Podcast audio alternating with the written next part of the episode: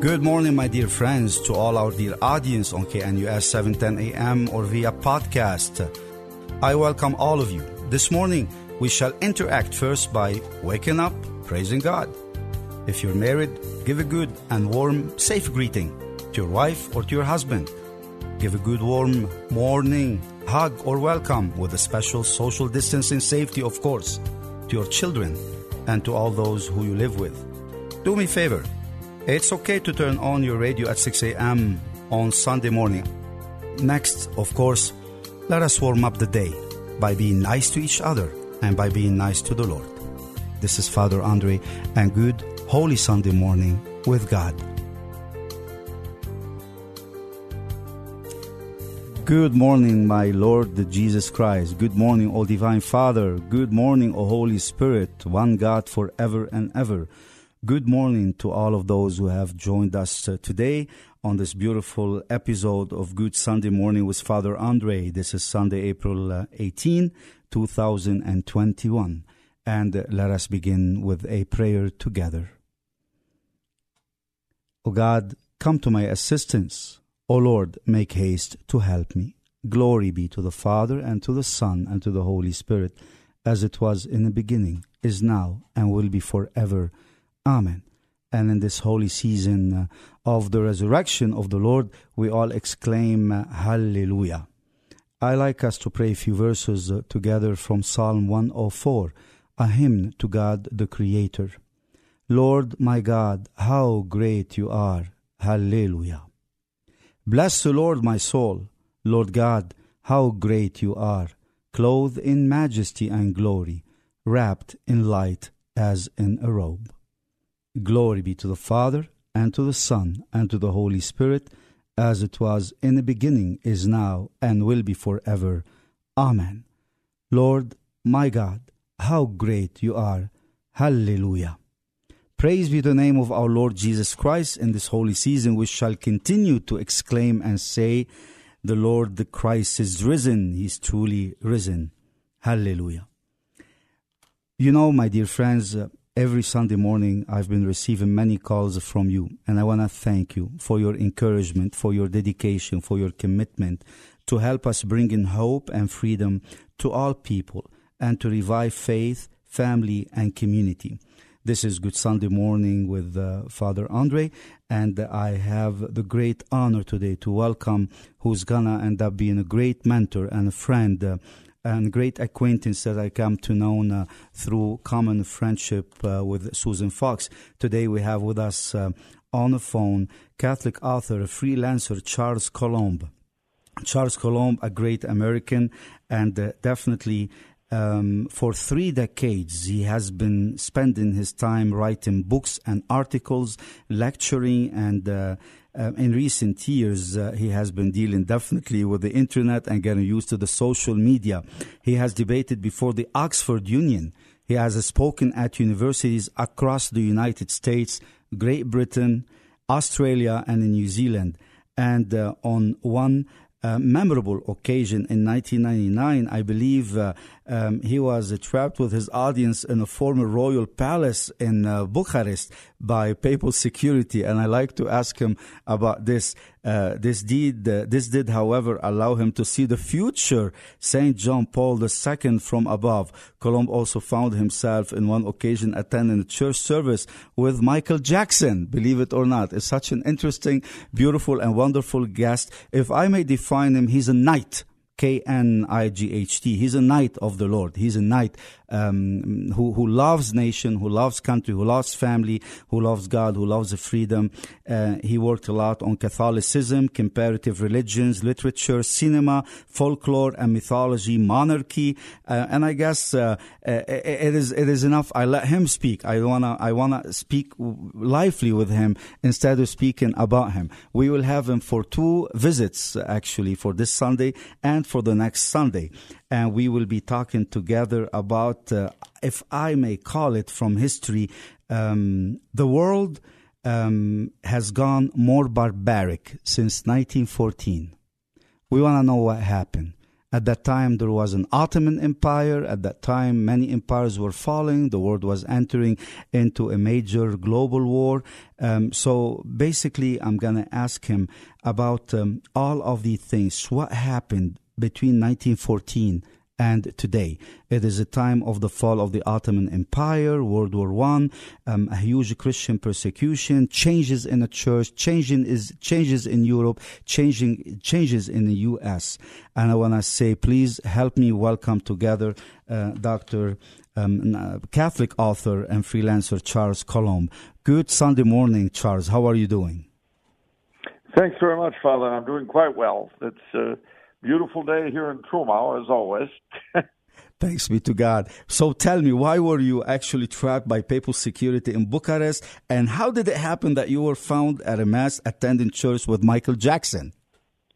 Well, those are those are both bizarre stories. Uh, the first, uh, it was back in 1999, and I had been uh, brought over by a monarchist group in Romania to lecture about monarchy in Romania. So uh, I had two uh, two stops on the tour. One was Bucharest, and the other was uh, Timișoara, out in the Banat, as they say. Well, as uh, luck would have it, my first talk in Bucharest was to be given in the former Royal Palace, now the National Art Museum. And what I didn't know, and nobody told me, John uh-huh. Paul II uh, was making an official papal visit to Romania, to Bucharest at that wow. time. And he offered Mass in the square below the palace, right by that the palace was on, the palace square. So I was completely oblivious to this. I had no idea. I gave my talk, and then after the talk, there was a reception. And then the reception was over, so it was time to leave. Except that when we tried to, uh, the security was on the other side, and they wouldn't let us out. so God must have held you so you see the Pope, basically. It was God well, who's basically. So we, we all ran up to an upper floor to look down in the square and see the Pope. So uh, we saw him, but as a result, I'd like to say that I'm the only man you know who can honestly say that he was held prisoner by Pope John Paul II in the Royal Palace of Bucharest. Praise the Lord. You know, we say in Latin, felice culpa, felice culpa, happy fault, right? Happy fault. Exactly. Although whose fault it was, his or mine, I don't know. But we were, uh, it, it, was, it was a, a, funny event and a, and a very pleasant one. As far as uh, the Michael Jackson episode goes, well, that actually happened when Princess Diana died. Oh, wow. And um, about a week after her memorial service in uh, London, it was decided that there was going to be a memorial service uh, for the British community in Los Angeles, and they would be having it at a, uh, an Episcopal church called St. James Wilshire. Now, I had absolutely no interest in going. Um, I was never what you would call a great fan of the princess. I mean, I wasn't happy she was gone, but I wasn't keen on doing it. It was on a Sunday. So the then consul general called me, and he said to me, uh, Charles, I would really appreciate it if you would uh, would come to the service for uh, for Princess Anna. And I said, well, you know, consul general, I'm sure I'd love to, but I've got mass on Sunday, and well, he says yes, but that'll be in the morning. This is in the afternoon. I would appreciate it if you would come. that is so amazing. Uh, well, it was it was the whole there were a lot of a lot of strange things about the story. I wasn't on the list, and so on, and I was about ready to go home when uh, you know because the very officious gentleman and the uh, in the uh, major the the way it was set up, the uh, front four fifths of the church were reserved. The general public were allowed in the back. You were supposed to be on a list and so forth to be let in with the um, invited guests. I get there, the man says, Is your name on the list? I said, No, um, I don't think so. He looks and he says, Well, I can't admit you. And I said, Fine, where are the general public going? And he, he wouldn't listen to me. He kept saying, I can't admit you. I was about ready to start yelling, but then the consul general secretary came out and she said, Oh, Mr. Coulombe, I don't think you're on the list. And I said, I'm aware of that. I want to go where the line goes. So she took me all the way to the end. And I looked, and there was no way that that mob was going to get in. So I was about ready to leave she came running back and said, Consul General says you come with me. So I followed her back. And she deposited the friend that would come with me and myself uh, about five rows back. The front pew was empty. So my friend says to me, uh, Who do you think is going to fill the front row? And I said, I've got no idea. Uh, I mean, if we were Britain or somewhere, I'd say royalty or gentry or somebody. But here, who knows? So the question was answered pretty quickly because a few minutes later, out of a side entrance, in comes Michael Jackson and his entourage. and they filled up the front row. And my friend, who was not, uh, shall we say, terribly reverent in, in this area, he uh, he asked me, uh, "Where's Bubbles?" Meaning Michael Jackson's chimp who used to oh, travel. Wow. And at that time, you remember there was a great thing about how the Queen was not being seen to be mourning, and people were very upset by this. Correct. Correct. So he says he says to me, "Where's Bubbles?" And I said, "Unlike Her Majesty, Bubbles is being permitted to mourn in private." I wanna, I wanna tell you, Charles. I know you, you are a royalist. It seems like I am in the presence of a man. It seems like your life is all uh, um, um, meant by provident appointments. Well, first of all, you were born on November 8, 1960, which is the same day I believe uh, John Kennedy was elected president, if I'm not mistaken, right? And um, that is correct. And and I think you lived in Hollywood, if I'm not mistaken right? You went to school I, somewhere in Los Angeles. Your parents were were they actors? Uh, my parents were, yes. That's we were. I was born in New York, you see, and uh, in uh, 1965 or so, the bottom kind of fell out of off Broadway, and uh, my dad figured, well, there's money to be made in uh, Los Angeles, uh-huh. so we went off to Hollywood. But he soon figured out that the amount of time it would have taken them to get established in film uh, his sons would have starved. So he fell back on a, a background he had in engineering. And uh, my brother and I went to school, started at Blessed Sacrament Hollywood, which just this year is closing down for good. Oh wow! Wow. Uh, it's uh, yeah. Well, I, I, as my brother says, I feel bad that I don't feel bad. Um, the problem is that Catholic education in our time was not Catholic. Yes, yes, and I want to ask you about many, many of the things, but I wanted to let the people get to know you a little bit. Um, I want us to benefit from, from, from the great time with you. To tell you, mm, you are a man of a wealth of knowledge, uh, specialized knowledge in history, and you have wisdom. You have a message to tell the United States of America about faith, about family, about freedom, um, about uh, what is happening in the church, the unity of the Christians. How can we face um, this this uh, barbaric barbaric time? That is, uh, according to which millions of people still are dying. We're talking barbaric time, meaning since World War One to be clear, right? Uh, and you and me, when we met before the show, I, I, I, told you I am interested in the Ottoman Empire and the Christian persecution. I am interested to know what happened since Woodrow Wilson, 1912. What happened in the world?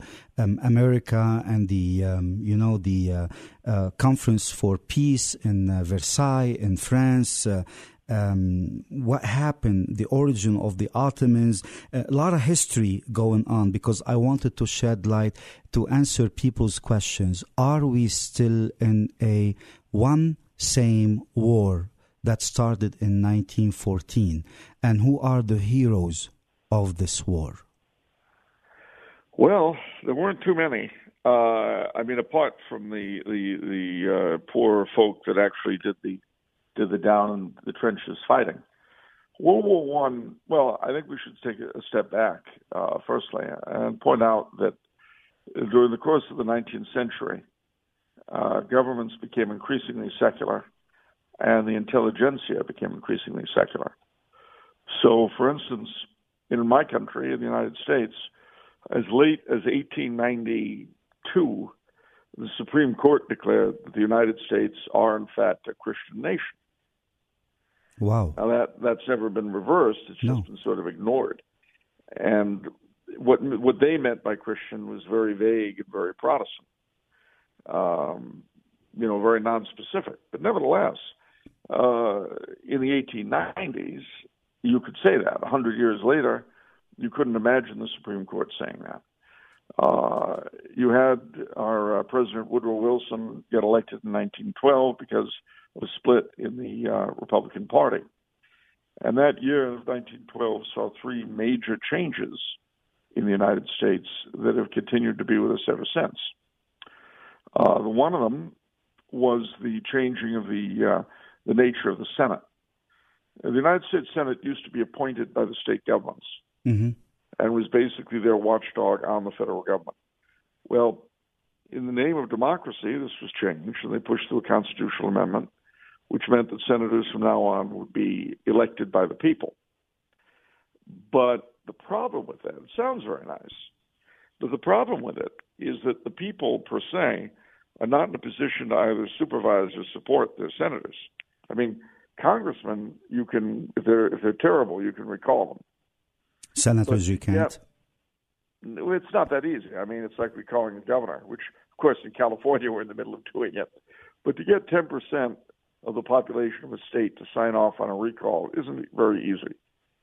The person has got to be terrible to to bring it to the uh, to the ballot. So he came in very so, challenging context of uh, changing even in the uh, constitutional, I would say, exercise of democracy and freedom in 1912. And he became a president 1914 World War One, 1916, 18.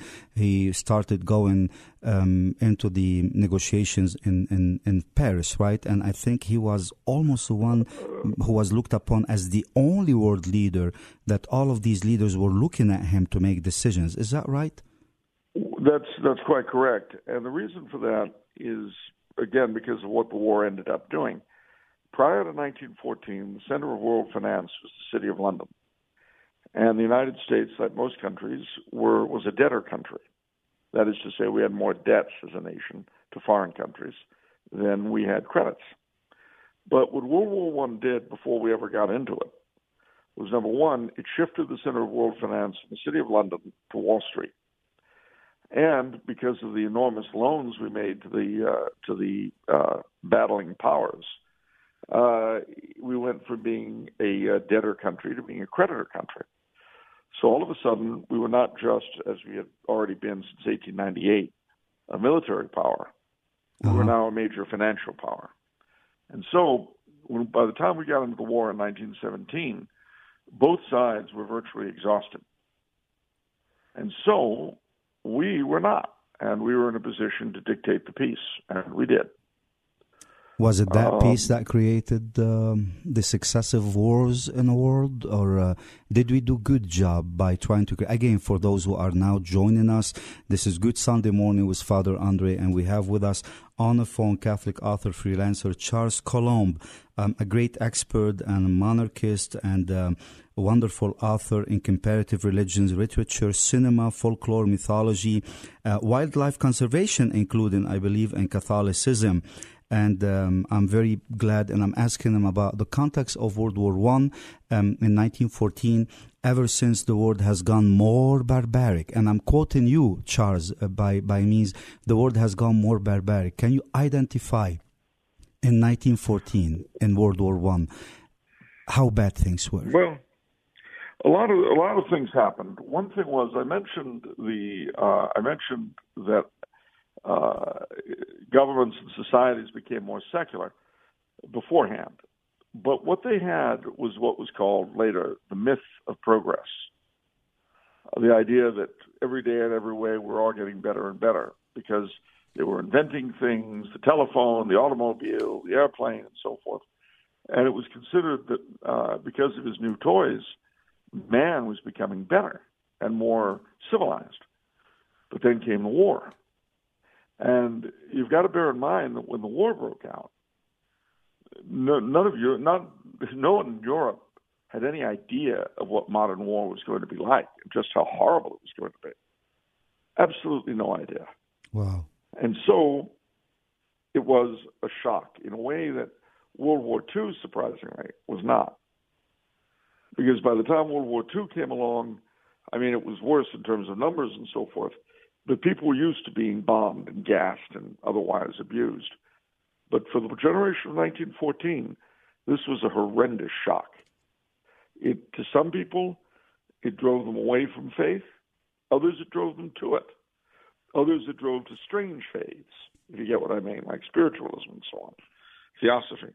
I see. Um, but it shook them up, really, in a, in a way that the closest we've come to is our little lockdown with COVID, which, as you know, has gotten us very excited. But it it, it can't begin to compare with the horrors of World War One. In the context of 1914, a major persecution started, and the name of the Ottoman Empire was all over it, and somehow. Can you just lay that context for us? Because today there is this also huge global persecution still unfortunately going against Christianity.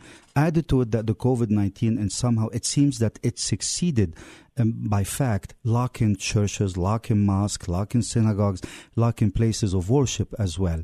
Mm, how involved was, how do you introduce the Ottoman Empire and religious persecution in few minutes?